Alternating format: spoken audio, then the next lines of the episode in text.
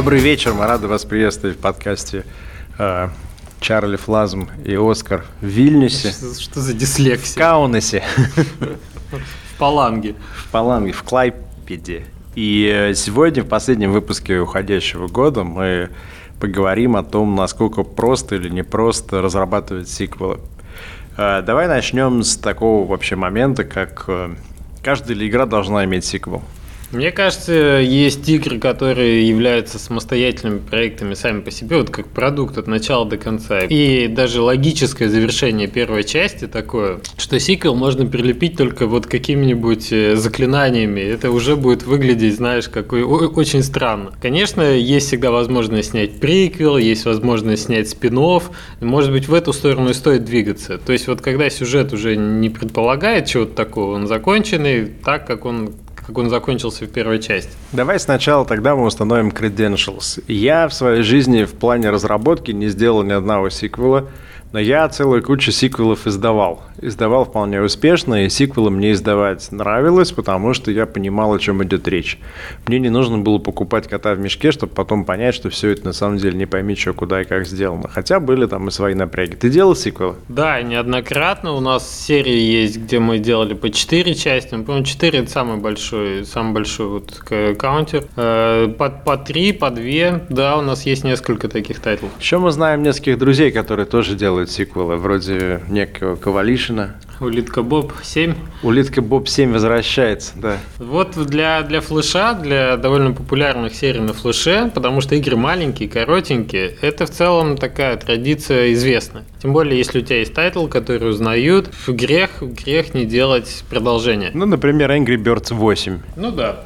И тут есть всегда такая очевидная проблема, для меня, по крайней мере, в том, что сиквелы, все считают, что делать просто сиквелы. Все считают, что это просто станок по печатанию денег. Ты взял тот же проект, заменил графику, назвал два и пошел. Да, эксплуатация уже известного выстрелившего тайтла. Ну, все у тебя получилось, сел и Пайплайн построен, ты знаешь, что нужно сделать, чтобы вот этот спрайтик попал вот в этот уровень. Более того, большинство, например, анимаций, которые там сложно выстраивать, нарисованы для главного персонажа, Окей, новые фоны, несколько новых там механик. А потом наверняка у каждого разработчика есть несколько фич, которые он э, пожалел вставить в оригинал, а тут как раз хопеньки из стола достал и даже думать не надо. Да, да, со стороны это часто выглядит так. Более того, иногда это именно таким и является процессом. Что греха таить, есть э, такой подход, и он работает, наверное, в большинстве случаев.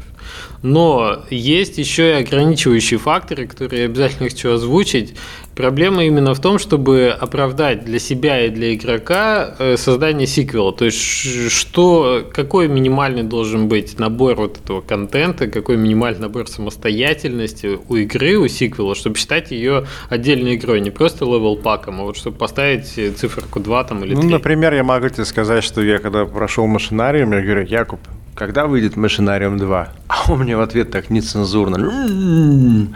Потому что он не хочет больше видеть Машинариум. Он уже, он уже с этим миром наигрался, и он хотел после этого делать Ботаникулу, он после этого хотел делать саморост, и он уж точно не хотел делать, например, Машинариум зимой. Это еще одна из проблем, когда у тебя всего один тайтл, и тебе надо делать дальше, ты понимаешь, что ну что, ну рынок ждет как бы вторую, третью часть, а у тебя уже тошнит от него, ты уже его видеть не можешь, ты не знаешь даже, что придумать нового сам. И это такой кризис, получается, творческий, который выливается в э, низкое качество продукта. Ну, мы, например, хотим закончить «Гремлинов» и взяться за нашу башню следующую, и мы не хотим делать «Гремлины 2». Мы, возможно, хотим иметь какой-то суппорт-став, который поможет нам дальше развивать и настраивать игру, но я думаю, что последнее, что хочет Леша, это вернуться к коммерциализации той же идеи, только с дополнительными какими-то экспеншенами, потому что окей, это фан, ты год своей жизни на это тратишь, все, хватит. Моральных сил я не знаю, где найти. Ты знаешь, это, это очень может быть коммерчески, это больше действительно ремесло, если терминами там, предыдущего подкаста говорить, больше ремесло, чем искусство. И вот внутреннего драйва делать сиквел осознанно, как правило, нет. Есть внешние мотиваторы,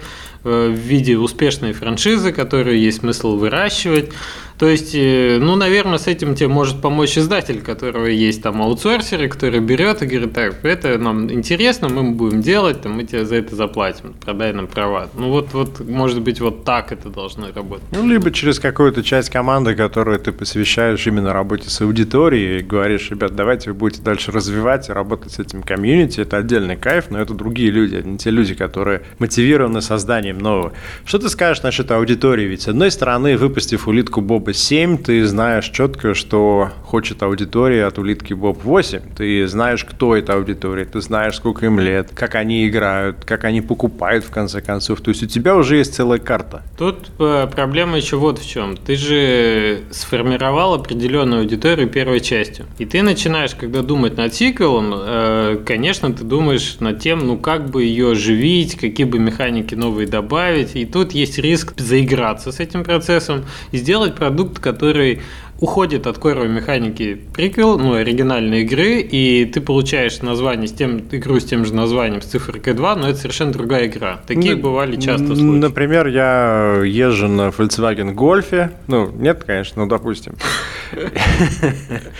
И я говорю, когда меня спрашивают, чтобы я хотел от новой версии Гольфа, я говорю, у, я хотел бы, знаете, чтобы он был кабриолетом, luxury, белая кожа на руле, подогрев задницы и еще чтобы, может быть, был В гольфе турбо. есть подогрев задницы. Окей, okay, я хочу спортивный супер RS Гольф. И Volkswagen выпускает эту машину, но она оказывается совсем не для той аудитории, которая купила гольф. Да, да, примерно то, о чем я и говорю. И вот всегда есть вот, этот, э, вот эта сложность поймать баланс между тем, чтобы сделать сиквел интересным как отдельный продукт, но при этом не уйти далеко. Тебя всегда сдерживает вот этот некий мануал ограничений, этот райдер, который ты должен выполнять, когда работаешь по этой франшизе дальше. Э, например, э, даже, ну, можно говорить про тот же самый фичер-лист. Люди, некоторые хотят, чтобы те же фичи были сделаны лучше, а некоторые люди хотят, чтобы появились новые фичи. И наверняка, если ты посмотришь, что у тебя одна часть аудитории хочет налево пойти, для одной это было слишком просто, для одной это было слишком сложно. Возможно, тебе нужно остаться там же, где ты был.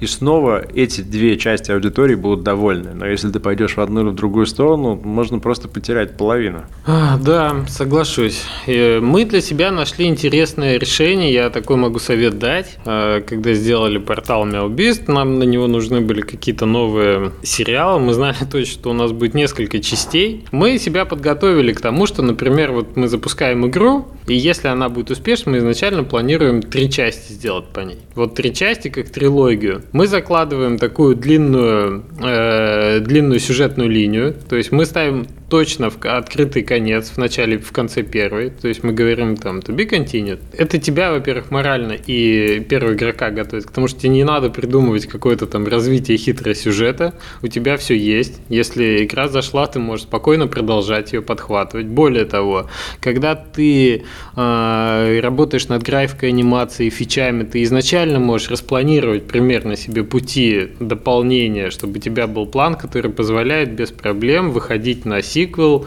и вот, вот ты сразу контент планируешь изначально на несколько, на трилогию. И если у тебя не зашла первая игра, ну никто тебя не заставляет продолжать. Запускай новый тайтл, пробуй новые механики, пробуй новые сюжеты. Но если получилось, то, во-первых, тебе не противно над этой игрой работать, потому что нет такого, такой ломки, что ну вот, блин, я думал, делал одно, а тут надо делать сиквел и что-то изобретать. У тебя, в общем, все подготовленное поле для этого. Так и это работает. У нас, правда, три части еще не вышло, но у нас есть три э, сейчас тайтла флешовых, которые вышло по две части. И, в принципе, они, ну, один из них готов для того, чтобы делать третью. И последний момент, который я хотел бы добавить, это усталость прессы. Э, если мы говорим про комьюнити, если мы говорим про медиа, и ты сделал офигительно успешную игру, окей, fine, great. Если ты сделал игру, которая продалась, э, собрала но не порвала, то пресса будет крайне плохо реагировать на твои предложения, что у тебя сиквел. Ну окей, ну сиквел. Ну, знаете, в прошлую игру, в принципе, она нам понравилась, она была интересна своей идеей, но, но не более того. Ну, мы написали, да, это прикольная игра про курящего зайца, такого еще никто не делал. Но если ты приходишь и говоришь, заяц курит два, они говорят, окей, ну, мы уже видели, как заяц этот курил. А да, но он без фильтра курит. Он был белый, а он у нас теперь черный. Он, и так далее. Но это уже, он у нас теперь зомби Зайц курит 2. Вот. Э, очень легко попасть в такую ловушку, когда пресса просто тебя проигнорирует, и тот аванс, который ты получил, выпуская первую игру на эту тему, он будет тебе недоступен в этом случае. И все. И еще одна проблема, по-моему, у Apple большие вопросы с фичерингом сиквелов, особенно когда это такая вот пейт-игра, которая вроде как была интересная идея. Ну вот все, о чем ты говоришь, что пресса, что редакторы сторов, они, в общем, да, довольно скептически относятся к этому. Все хотят, потому что продвигать свои платформы как э, вещи, где рождается оригинальный контент, это же относится в том числе и к Steam, и вряд ли кто-то хочет э, видеть сплошные э, сиквелы к тому, что уже было сделано сделано, и когда ты заходишь и думаешь, что бы такого нового купить, у тебя там вторая часть, третья часть, четвертая, а я не купил ни первую, ни вторую, ни третью, мне не понравилось это, дайте мне что-нибудь новое, я хочу во что-то новое сыграть. В общем, дорогие друзья, разработчики, разработка сиквелов это не такая уж и малина. Да, это однозначно работы, подчас значительно более сложные работы, чем разработка оригинальных частей. Я думаю, самый простой совет в этом случае делать новые тайтлы, и если через какое-то время возникнет необходимость к ним возвращаться, то да, можно, но учитывая вот эти все ограничения. Может быть, лучше просто сохранить жизнь, выпуская DLC и какие-то expansions и дополнения, или просто патчи. И до тех пор это делать, пока у вас не появится внутренняя потребность сделать уже вторую часть, потому что, ну, патчами и дополнениями уже этого не реализовать. Слушай, а что ты думаешь по поводу вот этого тренда? А, сейчас очень популярны сериалы в кино, то есть вместо фильма законченного мы имеем э, сериал с качеством киношного продукта, который выходит сериями и держит тебя в напряжении 5 сезонов. Если мы будем говорить об игровой, то есть есть уже сериалы, которые такие игровые, да, которые запускаются похожими, похожими сериями, похожим этому. Это сиквел или это оригинальная игра, вот разбитая на такие штуки? Если ты говоришь про эпизодическую модель, то что-то как-то мне в последнее время не очень это интересно, потому что Рагнар выпустил э, Dreamfall Chapters – и моя реакция как игрока была такая, окей, спасибо за первый эпизод, когда все выйдет, я куплю. Мне вот ближайший год вообще не интересно, потому что я не ненавижу, вот когда ты смотришь сериалы, после шестой серии ты понимаешь, как сейчас вот The Good Wife шестой сезон, что следующая серия будет показана тебе 4 января, месяц перерыва, и я уже вообще другой, у меня жизнь поменялась, я другими вещами занимаюсь. Если мне говорят, что вот тебе треть игры, а потом будет еще треть через полгода, еще через год продолжение, ну, давайте я даже дождусь, пока вы всю игру закончите. Я, я не та часть вот этого вот ниша суперфанатов, которые сразу прям купят каждую миссию, которая будет. По каким-то играм я бы так, так сразу бы все купил, там, допустим, Advance Wars. А по каким-то, по большинству продуктов медиа, которые я потребляю, я не готов на такие жертвы. Тем не менее, это все-таки это сиквелы или это разбивание на части? Мне кажется, это распиливание контента, потому что сиквел подразумевает не только что контент новый, сиквел подразумевает в том числе эволюцию механики. Если ты посмотришь на проекты, которые были успешны с сиквелизацией. Там проходил год-два между сиквелами и проходило переосмысление интерфейса и переосмысление механики часто. Почему мы говорим, что третий герой клевый, а четвертый не очень? Хорошо, но если взять, например, эту модель и попытаться примерить ее на пайплайны инди-разработчиков, насколько это подходит вот небольшим командам, насколько можно в эту сторону смотреть? Я бы говорил, что если ваш проект завершенный, если вы не можете его поддерживать с патчами и дополнениями, если вы не можете, например, долго и много что-то делать, а вы можете только раз в 6 месяцев выпускать какой-то завершенный фрагментик, а, окей, fine, выработайте такую модель и посмотрите, насколько она будет успешна.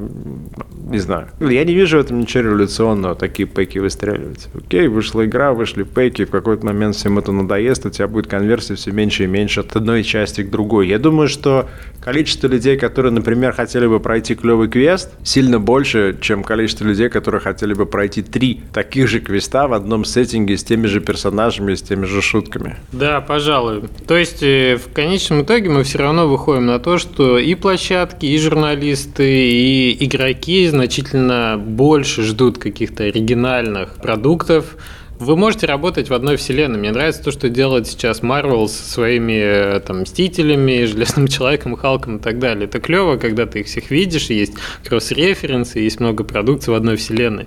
Кстати, вот э, мы с своими А флеш-игры мы очень любим вот делать такие ссылочки на соседние, скажем так, проекты и связывание вселенных там через вот где-то там в прошлом, в будущем и где-то появляются персонажи. Я думаю, что если ты сделаешь одну игру, потом другую оригинальную, третью оригинальную, после этого ты решишь вернуться к первой и сделать сиквел, это нормально, это, это здорово. Ты видишь на Steam хорошие продажи у сиквелов, которые возвращаются через 3-5 лет. Но не так, что ты каждый год выпускаешь Call of Duty. В общем, разрабатывайте какие-то разные франшизы, двигайте их параллельно. Сиквелы это хорошо, но надо их делать грамотно. Но и дело это непростое, надо это учитывать. На этом мы вас поздравляем с Новым годом, э, с сиквелом, скажем так. С сиквелом предыдущего года. Это последний, десятый выпуск этого подкаста в этом году. Остальные доступны э, через PayPal по адресу plasmatplasma.com. В следующий раз мы поговорим о том, как работать с юристами, вообще, в принципе, как структурирована оплата юристов и как вы можете себе сэкономить время, э, нервы и деньги на некоторых практических примерах. А с новым, так сказать, годом! С Новым годом! Пока-пока!